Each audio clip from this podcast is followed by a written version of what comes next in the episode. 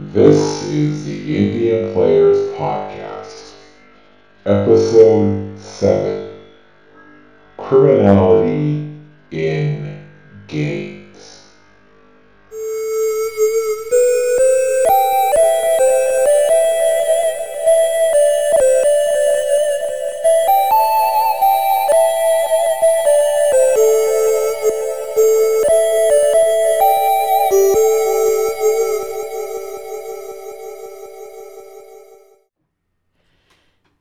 Is Jonathan S. Tom Have, and the latest uh, episode of NDN Players. We're going to talk about the notion of how things that are criminal activity in the real world are often not only valorized but sometimes legal and justified in gaming.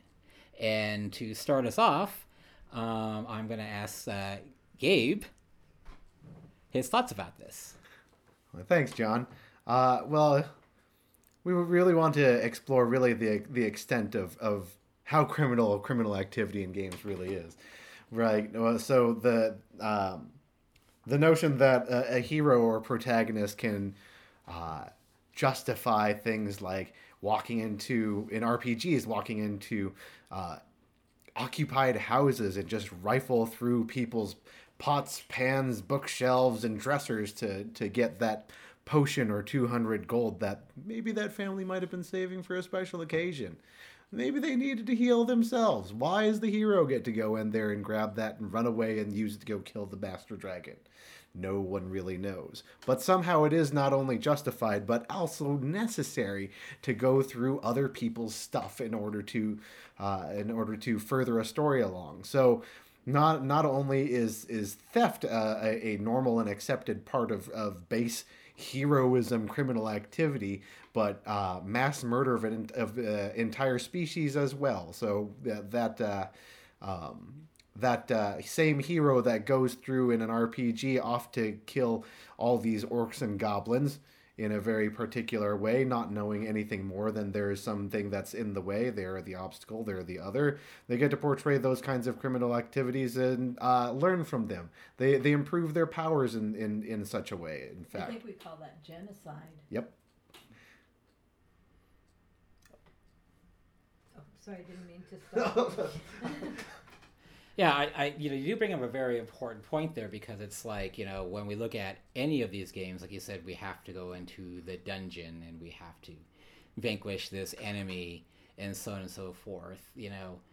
It, and, and always it, it it's always the, the common thread of these stories is is that you know we're being assailed by all sides and we're stretched really thin and it's you who are the one who can help stem the tide you know all these things all this constant assaults you know? And then you know i think of that if we look at from notions of imperialism and you know colonialism it's like you know in particular thinking about you know you know the native american native peoples experience when we take a look at westward expansionism and notion of manifest destiny it's like this we're preordained to do this. And that any form of resistance that was met was like wrong and awful you know and and you kind of think about it going to go well for native people to resist to take it to this realm it's like uh, it's just maintaining a status quo like you know we want to fight for our right to exist. So within these games we always contextualize our enemy as being an invader. But it's kind of like wondering like if we really started delving into it was this land maybe settled by them beforehand and we were the ones who came in and they're going we want to reclaim this aspect of, of our lands or something like that you know it's never really addressed there but it's something that i always kind of like think about when i do play these games when i'm like going click click click click click yeah kill kill kill kill or roll those dice yeah yeah yeah and i'm going wait a second you know what am i doing here Right. Yeah. So so uh, but but that's that's just in in a in a game space where where you're playing a protagonist who's um, who who doesn't necessarily have an, an, an other. Like like the the glorification of criminal activity in games specifically like not not to speak of the idea that video games increase violence or anything like that, but the glorification of criminal activity to, that that take place uh, in Grand Theft Auto um, that aren't uh, that aren't necessarily a part of the storylines. Like when you get into the the uh, player versus player kind of uh, activities that took place in Grand Theft Auto Online, uh, where it, it, it- wanton destruction of of properties is limited uh, by the fact that if you destroy another player's personal property so too many times you get uh, um, dinged for for having destroyed the wrong persons. If you destroy somebody's personal car, you get uh, sent basically to bad player hell. Um, so if you uh, the the I forget the name of the mechanic that they had that actually the um, uh, they'd put onto their uh, PvP setup, but uh, they had a codified mechanic by which only certain kinds of criminal activities were acceptable. If it was against the environment, you could do everything that you wanted all day long. Um, the true to the normal uh, functions and mechanics of the game, the, the the the cops would throw some stars on you, and suddenly you would be chased by by the you know basic cop, SWAT, and then military as as uh, your criminal levels progressed. But if you did so to uh, other players on a, a multiplayer server, it became problematic for some reason because they didn't want you to grief other players' personal stuff. So they uh, uh, uh, they subjected players to the idea if you blew up somebody else's car, then you would get um, dinged with it. You get a special mark that you couldn't see uh, placed on your on your record, and then if you did it too many times, you would only be allowed to log into other servers where other people who had the same kinds of marks, these bad players, and I'm, I'm just you know uh, calling it loosely bad player hell that you get locked into for a period of time. So you're there for days or a week, depending on the amount of offenses that you rack up killing other players' stuff. But but you don't get to see that you have these marks against you. Nope.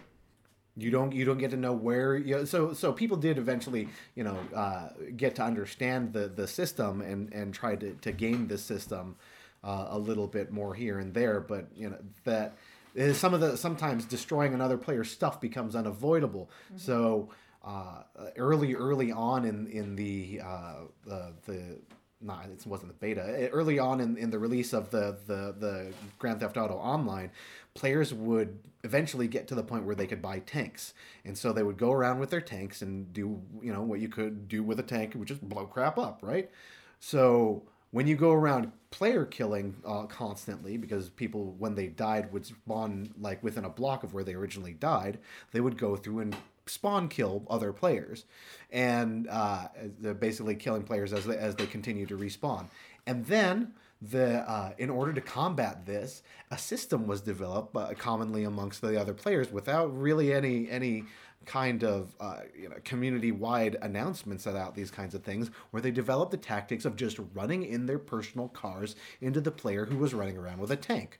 So eventually they would get rid of these bad players by just sacrificing themselves upon the wheels of the tank. Those players would get dinged as bad players and eventually the tank would blow up and they'd get sent to bad player hell at the other server and, and to play only with the other servers.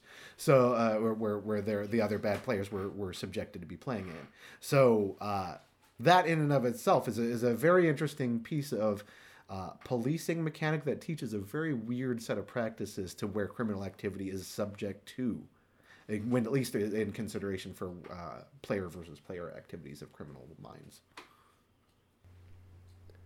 And then you have other games where that same type of you know uh, griefing as you described from the players in the tank becomes the necessity to succeed you know in games like uh, like uh, War Z and H1Z1, where if you want to get the best gear, you know, or you want to get more loot and things like that, it becomes a necessity to be, you know, dickish to other players to actively go out, kill people as they spawn to collect their gear and, you know, gang up with other people and just go around as a marauding, you know, horde, you know, just murdering people and taking all their loot, you know, and so on the other side of that, there's really no way in that in game systems that don't have a mechanic that polices players to well you know police players you know aside from creating a group of you know you know vigilantes of your own to go around and kill the you know horde of you know jerk players. But you know,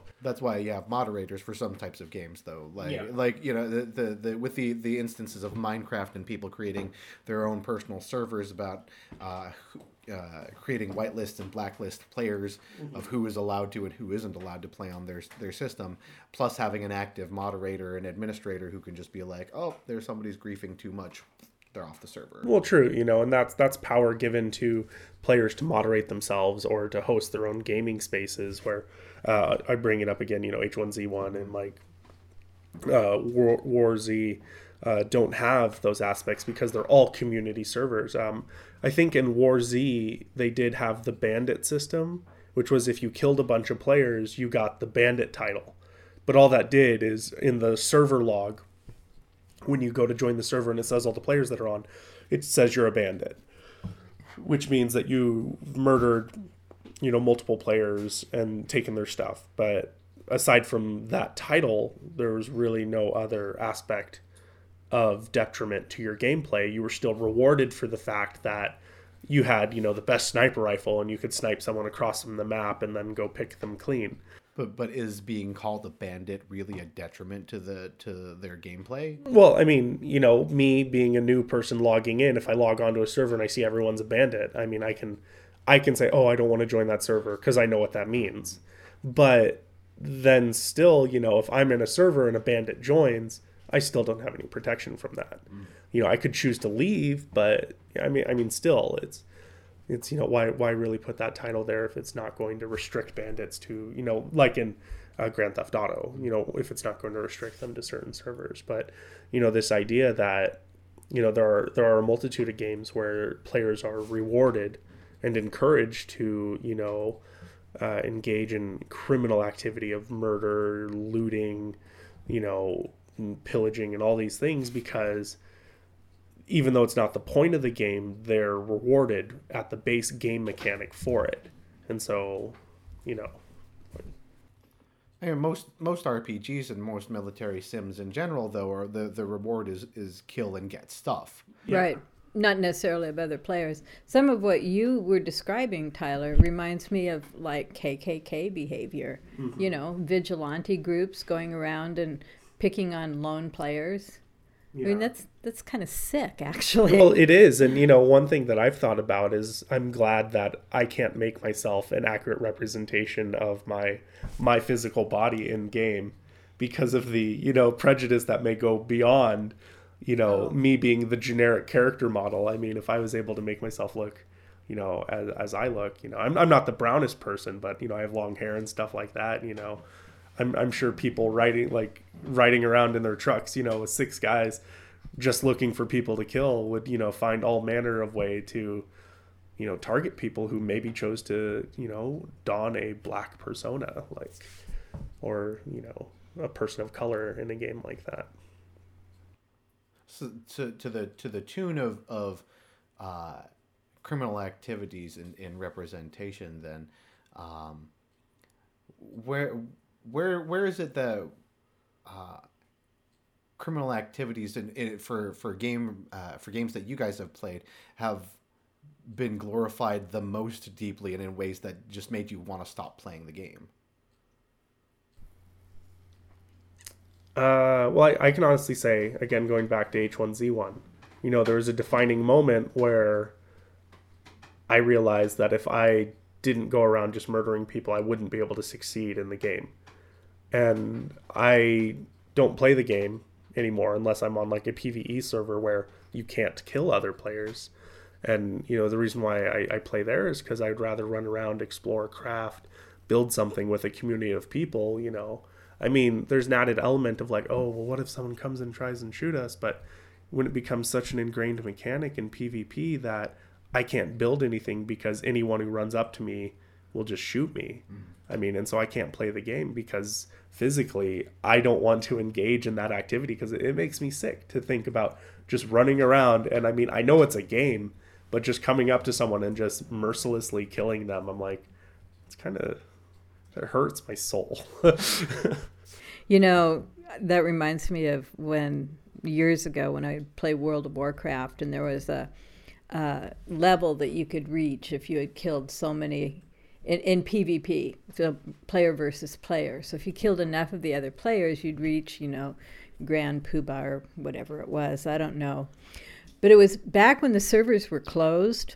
So you you joined a server and you were on that server, and it cost like cash to move your player off the server. And so after a while, you got to know all the players. And so we would uh, negotiate and so we would we would get to know the the players in the other faction and we would arrange you know who gets the most kills in any certain encounter any certain day. Sometimes it was for a week um, because you had to have be the have the most kills in a week to advance to the next level. And so we would contact through various means. Often it was on ventrilo. We would just get to know the other players for real mm-hmm. and say, okay, this week, this faction is going to get all the kills. And so the other people would just show up and lay down and, and allowed to be killed. So it was a way that the actual people got to manipulate the game mechanics to go ahead and progress, where, where everybody was really friendly and, and realized it's just a silly game that I have to kill you 5,200 times to advance and and they would say fine i'll just keep just go for it and then next week it, the the thing got switched. The sanctioning of criminal activities in order to pro- progress in a, in a in a game system. yeah but it was really kind of odd because in the game you were like killing each other but we're both on vent ventrilo talking to each other. So i would be talking to this person while you know sorting them or shoot whatever. I don't know what our weapons were gosh um, repeatedly over and over and we'd be talking about you know soccer games or whatever and uh, just to to kind of grief the game a little bit. It's like if this is what you gave us we're going to figure out a way to to do it. And consequently on our server the pvp levels were all maxed out as opposed to other servers where they didn't do that cooperation. But i think that was unusual and they changed it of course so John, have you had any bad PvP encounters? Oh, all of my PvP encounters have always been bad, you know. Um, so I actually don't participate those in like if there are games that that's all that they do, I don't even try them out because I, I was looking at this one game called APB Reloaded, and it's on Arc, and the whole thing is PvP, and what it is is that you either are a vigilante or you're a criminal. So it's basically set in your typical dark dystopian future where crime is running rampant and so on and so forth. But it's set for only 100 players per server, and it's completely PvP, and it's like in their, their factions, and that's just it. It just, it's just that that ultimate glorification of violence. But at least it's one that you know you're getting yourself into.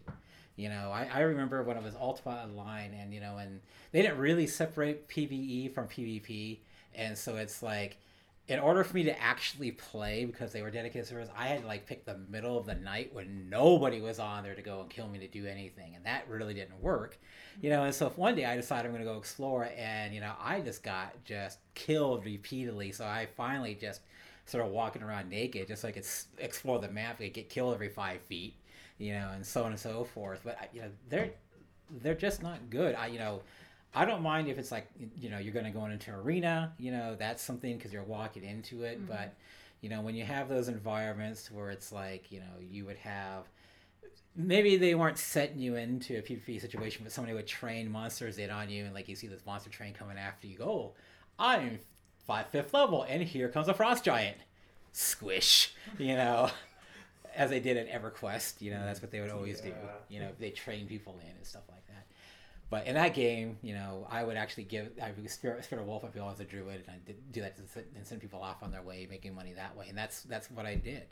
But yeah, I, I, I just never had a good experience unless it's a game I know that's what it's about. So it's like Counter Strike, I have no problem. You know, those type of games because they're they're smaller, they're contained, they're they're faster. You know, that you know what you get into. But if it's uh, a role playing experience, you know, I I don't need to worry about humans, hmm. you know, wanting to stab me in the back or whatever.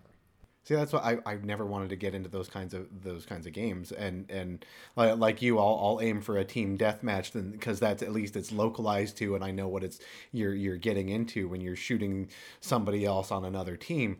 But if it's an open world where I'm supposed to go off and enjoy doing something else besides killing another player, but that part of the mechanic is still allowed to be in there, then it suddenly makes the the the playing the enjoying the rest of the game much that much more difficult.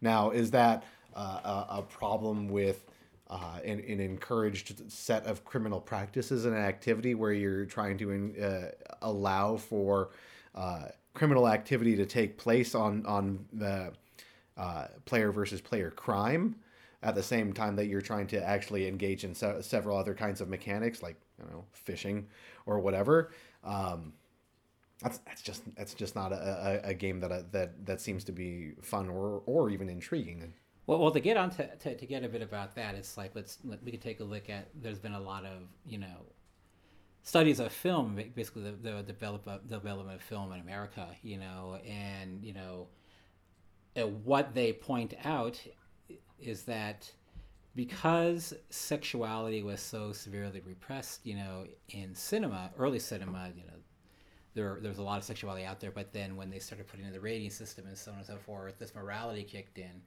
Uh, sexuality got repressed. So, for example, if it was a married couple, they could be married, but they slept in separate beds. They had single beds. Or there was a one foot rule that if they were together on a bed, one foot had to be on the floor. Those type of things. And so what happened is that because sexuality became repressed, what replaced it was violence, particularly violence against women.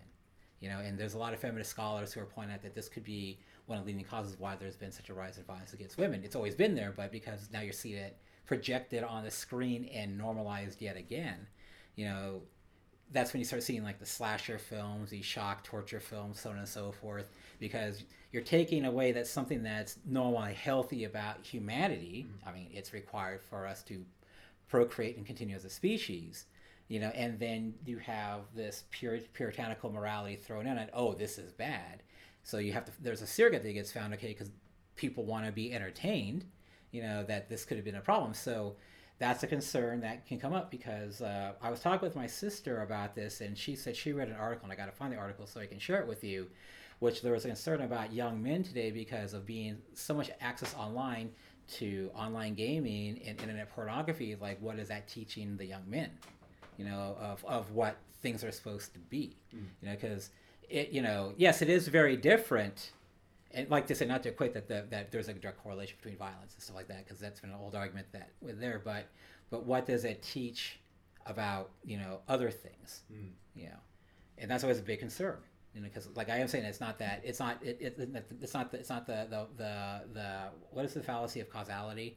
It's not necessarily x plus y doesn't necessarily equal z. Mm-hmm. Mm-hmm. But um but there is a question of like what does this do? I mean and i think it's much more dangerous not because of the direct violence correlation i think it's actually much more that it really encapsulate colonialist ideas you know of individualism of of capitalism of of doing whatever it takes to get ahead. You know cutthroat capitalism is is one way you can look at it. Because it's like in order because in order to advance into PvP games to get the maximum amount of loot, you actually have to do the things that you know you may not find you want to do. But others might say, "Hey, this is easy," and then they go, "Hey, wait, I learned about this in the game. This is how you get re- ahead in real life."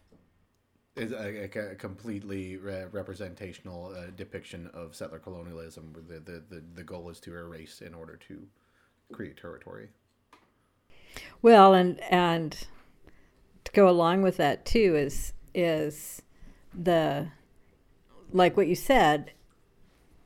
Not only is there no consequence for this behavior that might be a little problematic, but it's it's glorified and it's you know you have to do you one you have to do it and you're you're glorified if you do do it.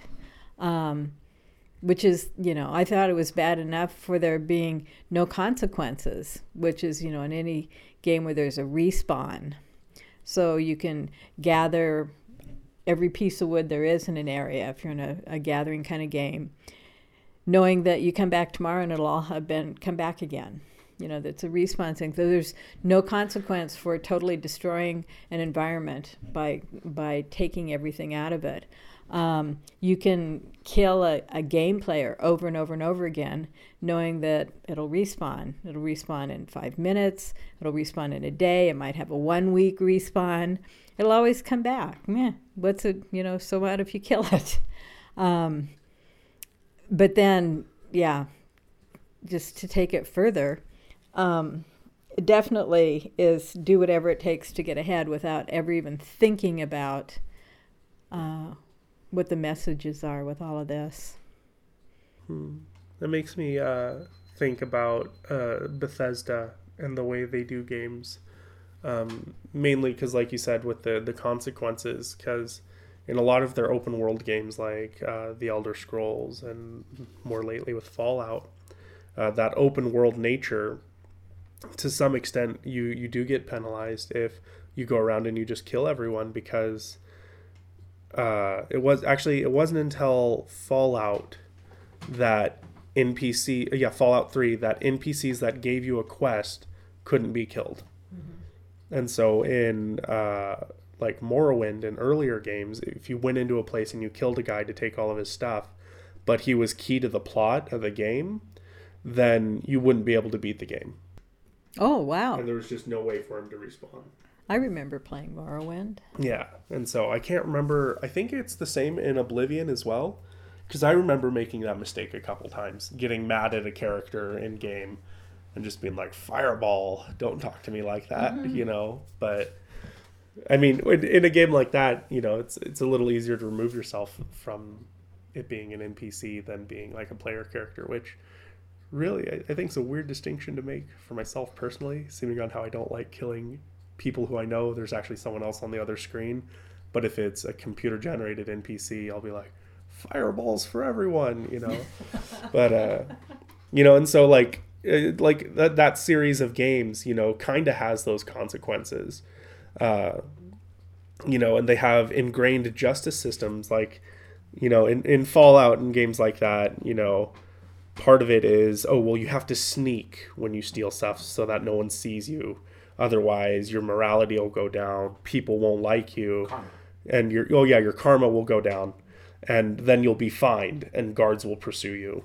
But, you know, that that's really insubstantial to the point where a guard comes up to you and you can kill the guard and then keep running and kill more guards, more guards, and then get more loot.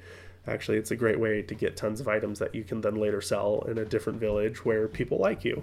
But uh you know and so we see like in this single player game some attempt at uh you know a justice system to combat criminal activity.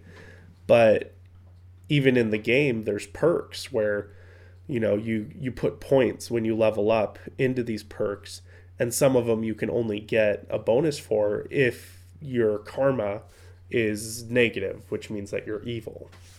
And so then then there's still that reward aspect of being evil and you know but it's just you you're talking about the consequence and that reminded me of you know the fact that you could kill essential npcs but in games now that's that's non-existent. Because and i remember uh, when i first played fallout 3 looking up whether or not I could kill uh, the the one lady in Megaton who's really annoying, and uh, because I was like, okay, she gives me an important quest I have to do, but she's so annoying, and so I remember looking up whether or not I could kill her and whether or not it would affect the rest of my game. It's, uh, I mean, because it's, it's interesting that you that you set up a divide though for for whether or not you can kill an NPC or not. So so so this practice that that video games has, have generated on us on on um, allowing us to do crimin- uh, criminal activities or even just have an unnatural dislike or or or of an over exaggerated dislike for for for a set of characters, races, or players that within within a game. Um, I saw carried out to its most uh, realistic level that it could be taken in a, in a gameplay. So I, I I engage in um, live action role play as a, as a, as a form of, of, of gaming for myself. Um, that uh, once upon a time in a in a in a LARP uh, that I had seen some number of years ago and participated in, uh, it was a it was a story about uh, a small village that didn't have magic and um, uh, the, the the adventuring community from from a previous setting carrying over from this magic rich setting into a portal uh, that uh, brought them to this village with no magic. So. Um, prior to that, from what I understood, a lot of the NPCs that they had uh, encountered, uh, these players had encountered, are, are were treated just like how you how you say they're there for uh, or described in video games. For they're they're there for quests. They're there to be mulched, uh, and they're then they're there for you to gather their treasure off of, and then go on to the next hullabaloo. Uh, Some some of them will have more fleshed out characters or you know, larger reasons for for for larger quests and, and gathering the whole crew to of of, uh, player characters in order to uh, destroy the dragon, to save the maiden, and save the kingdom or whatever. So, but uh, at the point where they were at, they were interacting with a small village, and this is the storyline and the setting that they were engaging in for the next uh, couple of years, actually, and. This uh, this very same small village, the the, the plot team that that that was uh, running this had uh, opted for so, such a, a depth of realism and and, and uh, uh, persistent state of care uh, of these of these non-player characters and their mentalities that um, the the villagers will remember. The- They, they treated them like people, and the villagers will hear and they will remember. So whenever uh, something bad that was uh, uh, occurring, or even slightly out of line um, on on the part of the player characters, that that just seemed ill-fitted, inhuman, or just just bad mor- morale, uh, what morale wise or moral wise or, or, or ethically, the, these these villagers would take their the what they heard, what what they interacted with, and like any small town, they passed it around each other with each other. So the the various small families in the in, in, in this very small village would continue to pass around knowledge with one another. And so it, if you if you talk crap to somebody else about somebody else, it would come back to them. Eventually, certain some some player characters had difficulties interacting with the locals because they had trash talked so much. It treated them so so ill with with such ill manners that they they just couldn't interact with the, the, the NPCs on a, on on some, on the same level that those who didn't engage in these really really bad mannered actions would be allowed to or, or encouraged to uh, uh, find interactions with. They had to. I, I don't know where where the rest of their stories came from, but uh, and uh, and and went. But sometimes it was just really amazing to see uh, some of these player characters facing up with this this uh, new form of practice where them not acting like a, a, a a, human being with a set of morality behind their player character mask um, was pushed into or out from participation because that's what happens in real life, right? If you if you treat everybody like crap, eventually nobody's going to want to hang out with you, and that's sometimes uh, it, it, that that that relationships cause harsh consequences. And so criminal activities, or maybe not even criminal activities at this point, um, we're, we're we're not we're we're um, not we're, we're extraordinarily discouraged. Certainly, certainly several forms of criminal activities did did take place, uh, such such to some very interesting points that many many stories later.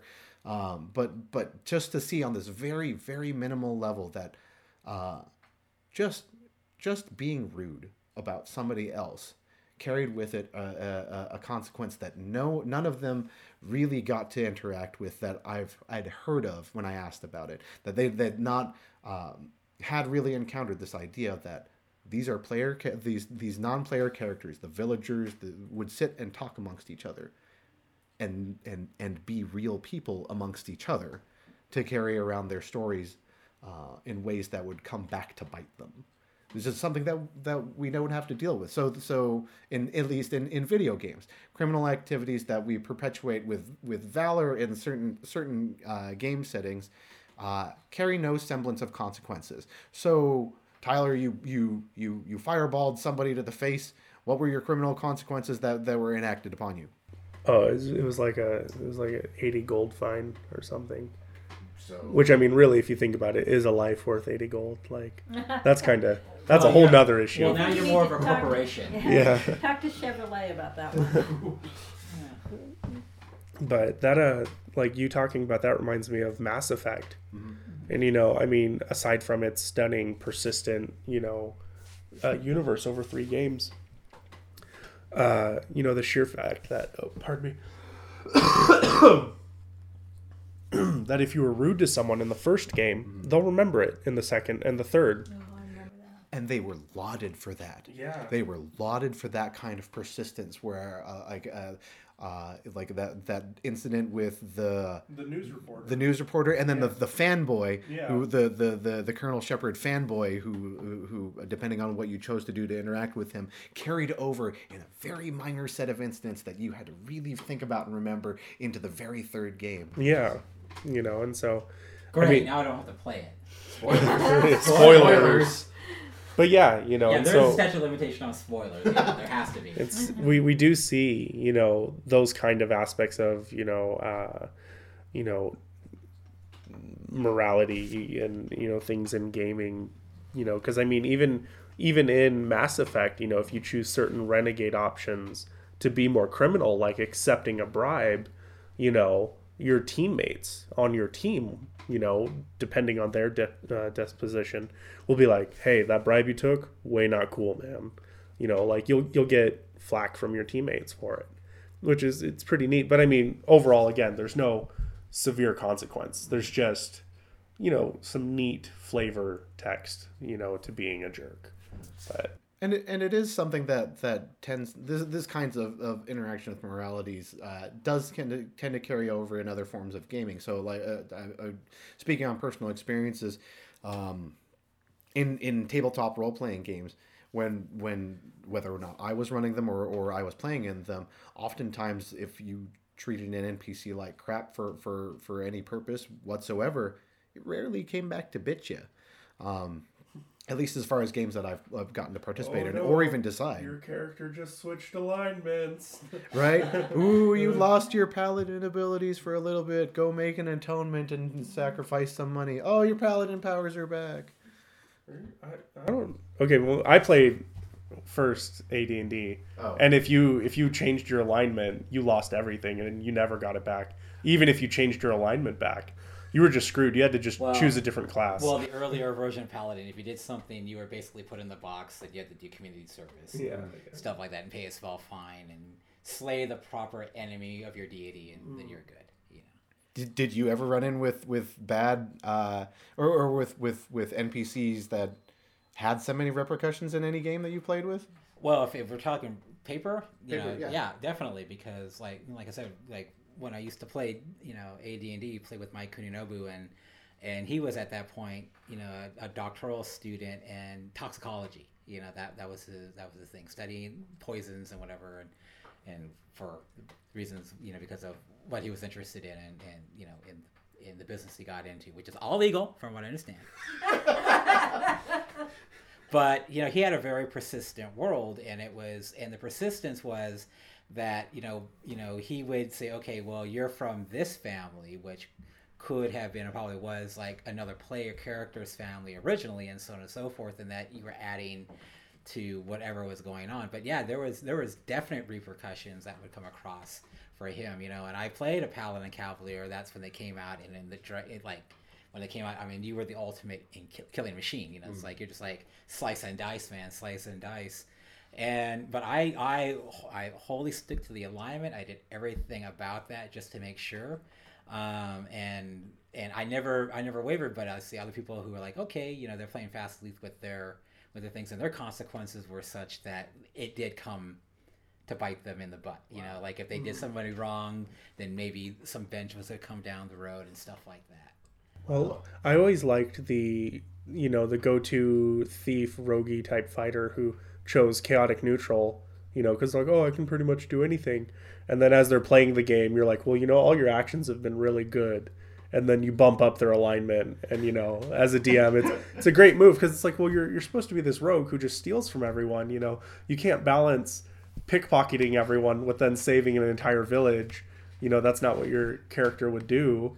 You know, being semi, you know, near evil, and so now you're, you know, now you're neutral good or something, and you know, but Rude. yeah, well, you know, The blessings of opposite of criminal activities. yeah, Yes, like how it is in the Fable series. You know Oh, how yeah. you can your your your choices affect like you know how you are and, and stuff like that. Like, do you end up with the little fairies and things floating around your head, or is it the insects and stuff? Are you horned and dark? Are you covered in light and stuff like that? Or are you somewhere in between? You know, and and even in that game, I always chose to go the good route. And I, you know, and I read online how you could like pull people from the villages, murder them them outside of town, and I don't know where they went, you know, and there was no repercussions because there was no witnesses, you know, stuff like that. But I never did that. But I would game the system when I figured out how you could do things economically. Like in the first one, there was a way that you could like sell everything to this one person, you know, and flood the market. It's really cheap to buy it all back, and then it, the price will be really high because you, you you've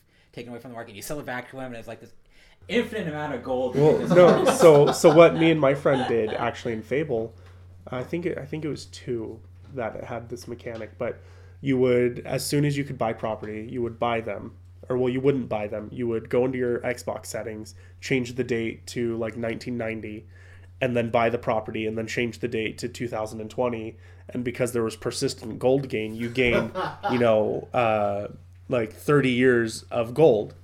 And so you would log into the game and have millions of gold, and then you could buy the rest of the houses, reset the date, and then log the game, and then do it again. And so, Yeah, that so- sounds like a hack. So why I would never kill anybody in game, I certainly would figure out the ways that you could still engage in criminal activity. Because if you think about it, what you're doing is like insider trading or Yeah. or something Yeah. like that. Because you're you've cornered the market and you uh, the white collar, Yeah, the white collar crimes. Yeah. and and, we, and I used to do like this game called Supremacy, which was called the Game of the Superpowers, and it was a modern day version of Risk, and it had three primary commodities, and we had to make a rule like, okay, if you're the first player, you couldn't do this because what you would do is that you would, you would, you would sell everything, you crash the market, then you'd buy, then and that would just screw everybody else, right? You know, you know, just because you would just be at that point and like everybody's just destitute, you know. Sorry. So, so that that brings up a really, really fascinating uh, thought, and at least in in in the the meta game of of of, uh, of gaming, um, how how criminal is is is cheating a game? How criminal is hacking a game in comparison to actually pursuing the criminal activity within the game? Well, for me, if it's if it's a you know player versus player and you're hacking, that is criminal. you know that's bad. You know, but if it's me, like I just pointed out, you know, learning about you know an exploit that since it's only you in the environment, you know, and you really want that cool sword, you really want that cool sword, you know, and you just have to do this a few dozen times, and ooh, I get the shiny sword, you know. Then uh, for me, I guess because it's like I'm decent, I'm only cheating myself, you know. No, I'm not. you know, I think that's okay. You know that that level of morality, you know, that's that's where I am at. Basically, if it affects me, I don't like it. but if I benefit from it and it hurts nobody else because it's just me playing a game, I'm Yeah. okay. Yeah. But that's like console commands in a multitude of games. yeah, the exploits are interesting.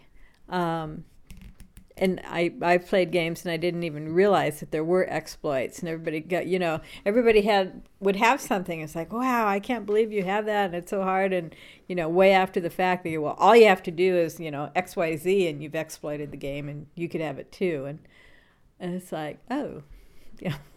You know, my, my standpoint on certain exploits, like definitely I, I agree with John. You know, if Yeah. it's if there's multiple players in the game, then I just won't. Because one, I don't want to get banned because that would be terrible. You know, but uh, like if it's a single player games, like there's certain games I've played where I'm like, I have this internal dialogue that I'm sending out to the game developer, and I'm like, how dare you make me spend 20 hours to collect gold to buy this item? You know, I'm like, I've run through the main story and I don't have enough gold to get this thing.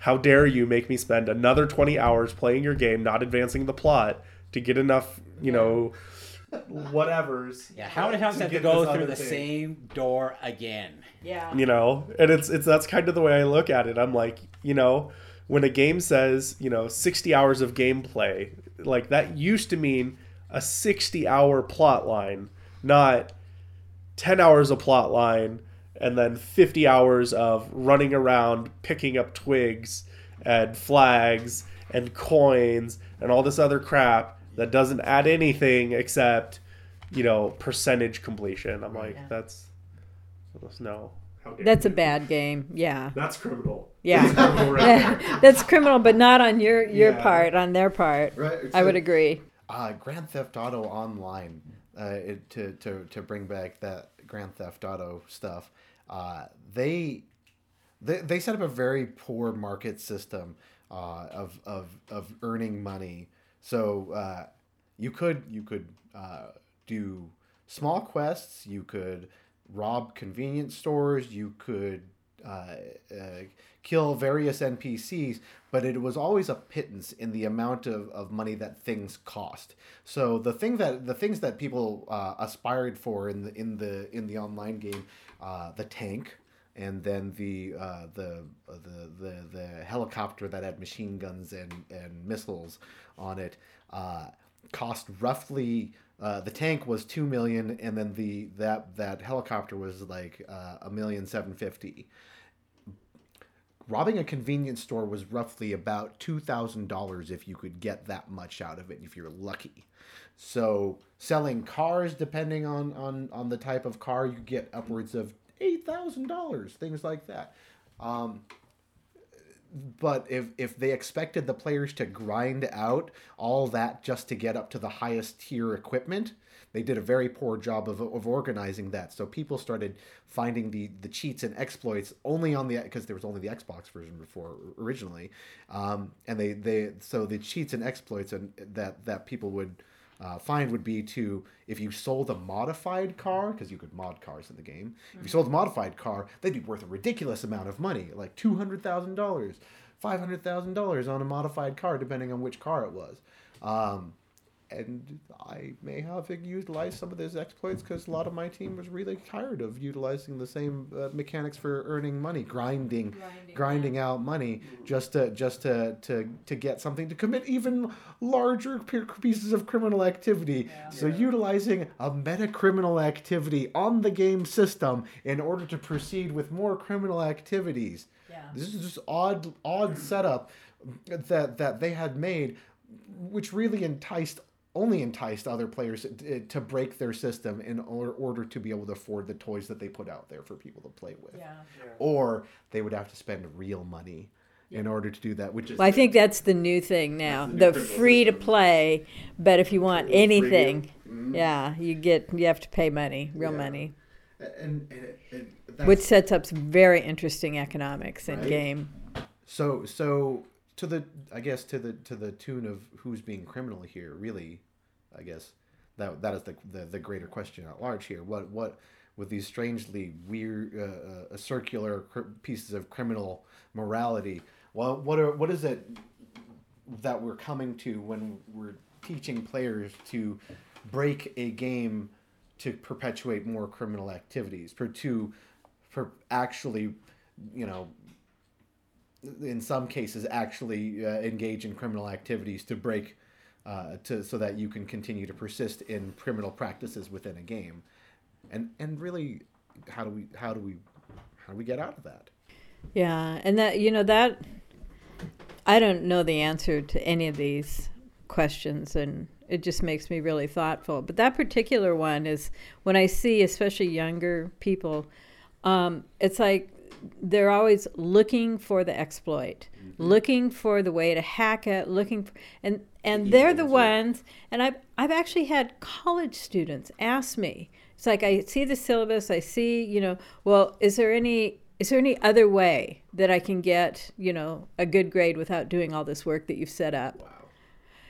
Well, yes. it's like, huh? But then I think about, well, you know, that's been their life. That's what they've learned in the video games is, you know, yes, there's a way that you, we, I've laid it out, but it's almost a wink, wink. Okay, but you know, what's a different way that I can get credit for all What this? is- what's really on your syllabus? Yes, see, here's the secret menu syllabus that I've been holding back this entire time. Yeah, um, yeah. You bring when you bring that up, that's what they've learned. But also, when I was in Texas, there's a number of things that I did learn about the Texas school system, and that they would have built in within the K through 12 do-overs that they were actually encouraged to like fail and and have another shot. And when they came when they came to the University of North Texas, and they found that that's not how it worked anymore, it was a big blow to them because exactly that they that's how they learned. That's how they learned how the system worked. Yeah. And then it changed on them. You know, so yeah, I mean, it's bad that they're doing it, but as you point out, this is this is what they know. And it's kind of like what is it uh, when Bill Burr said, "Are we really shocked that Paula Deen said that? You know, admitted that she said that word, or the or the guy from Duck Dynasty said who he is. Come on, you kind of like have to contextualize where where they're coming from. What's the reality? You know, that's the big thing we have to look at.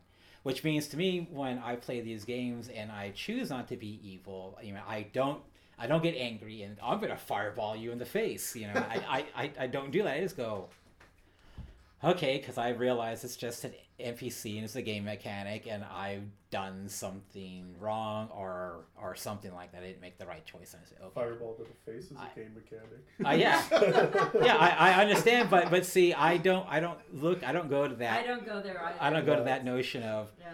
of cartoon violence, you know. And at that point, I look at it as cartoon violence, like you're throwing a pie in their face or Yeah, something like that. Wacky races. Yeah, whack races, or you're launching a 12 dice fireball at them at, prox- at, at range, at proximity range, going, ah, there you go. and I evade. Yes, and I evade. I'm in a safe man. Bro, improved evasion. I don't You know, think John, you really, I think, this some ever since you were talking about the movies and the violence and the sexuality, blah blah blah. Um, I've been thinking about what I'm really wondering about criminality and gaming, and and you call it um, cartoon violence. And so clearly, you you're playing the game, and you see that the fireball to the face is cartoon violence. Tyler, on the other hand, playing the game, likes to do the cartoon violence. So For perspective, John is uh, I wasn't How many- go there. he's he's how old? And Tyler's only in his early twenties. What's, what's that supposed to mean? okay, I'm 48. And Tyler, you're I'm 24. 24. All right. All right. I'm not. I, I don't know if that. I don't know if the age has something to do with it. I don't. Sure. I don't know. Okay. And that's what I'm saying. It's you know, and there's a lot of research, and especially about, um, and you know, having a PhD in women's studies, a lot of research about what we see on advertisements, what we see in movies, and how that is somehow getting correlated to increased objectification of women's bodies. And clearly, there's a lot of research that would support that claim. And I just wonder. And, I, you know, it's like it gets down to, and when I was teaching class on hip hop, um, it was a really big thing. And so there were women in hip hop who, you know, would basically gyrate around with no clothes on. Um, and they say, you know, pay the bills. I got to pay the rent. I got to do whatever. And it was a job. And they did not perceive it as problematic at all. Whereas parents of young children are saying, you know, my kids idolize you as a hip hop star. And then you show them this gyrating, um, hypersexualized body. And, you know, isn't there a problem here? And so there's clearly some tension around this. But are is the is the art representative of what just human people do? And how can we say that the art is causing any kind of negative consequence um, so much as it's it's mirroring what people take of it? It's like building the atom bomb. You know it's that one could say that was you know highly unethical. But nuclear fusion that's probably highly unethical. Anyhow, that they made bombs out of it. The people who made the, you know, discovered nuclear fusion, they didn't make the bombs. Um, I don't know. I don't. I can't see the logic, and I, I've seen the research, and Lord knows there's a lot of data points that support it. But then I think of you know, peacekeeper coming in to hunt to Iroquois land and, and changing the governmental system and saying, you know, left to their own devices, people are just going to move to a bad place, and we have to figure out how to keep them from themselves from moving to bad places.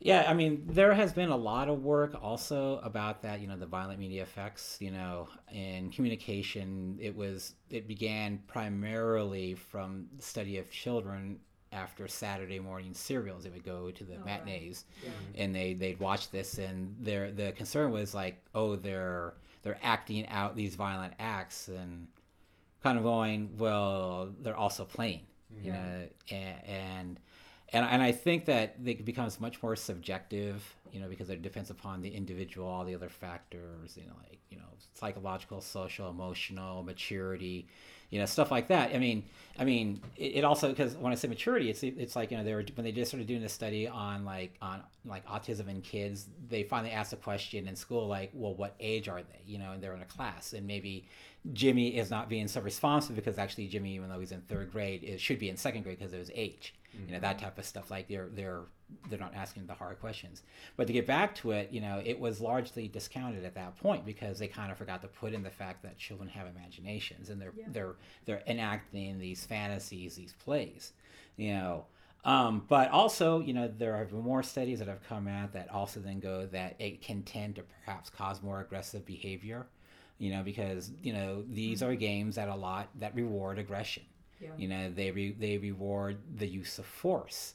Mm-hmm. You know, and you know, and even if it's a game where you're a just you know fellow doing what's right, I mean, it most of them still it's aggression that wins. Mm-hmm. You know, and that that is that is I think is what what the issue is really. It's like you know you know, we live in a system that we reward regression in, in mm-hmm. all aspects. I mean, you know, you, you got to be number one. You know, you've got to be the top of your class. You got to fight to get in the best program. You got to make mm-hmm. sure that you meet the right people. You got to make sure that you get the right job. You got to make sure you do all these right things and you know, claw your way to the top. You know, you know, and, and as they say, you know, when you're climbing your way to the top, like climbing the top ladder, you have to knock people out of the way. And they say that's just business, right? You have to step mm-hmm. on people, step over people, mm-hmm. you know, and step on their hands as you're climbing. You know, and if they happen to fall, that's right. just the game. That's just the game. Part of yep. business. Yeah, it's a part of business. Exactly. You know, and that's and that's the big issue. You know, that I really see is like, okay, yeah, we have this violence, but we have a system that glorifies it. Right. That that deems it good but it deems it good in certain instances. So mm-hmm. if you're if you're violent this way, it's okay, but if you're violent that way, it isn't. And but we just change the terms of what we consider to be that, mm-hmm. like you know, like I said, aggressive. You know, they they may want to soften it, soften it by calling it assertive. Mm-hmm. You know, but I mean, really, I mean, we have to we have to call it what it is. And the thing is, it's like what John Oliver said when he talked about FIFA. You know, like I have to show you my sausage. You know, he knows it's horrible, but he loves it. And like I know these games can have a lot of horrible implications behind them, but I still love to play them. Mm. You know, and so that's that that hypocrisy that we live in. Exactly. And it's like him saying or anybody who plays these is like people love to play these violent games. So how much of it can we and I know that I'm kind of arguing against myself because I get really tired of the violence and the criminal activity in games.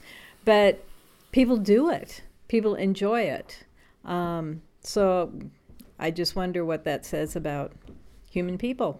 I think we have a lot of answers, but we've certainly generated way more questions. Definitely. Always questions. Okay, that's a wrap.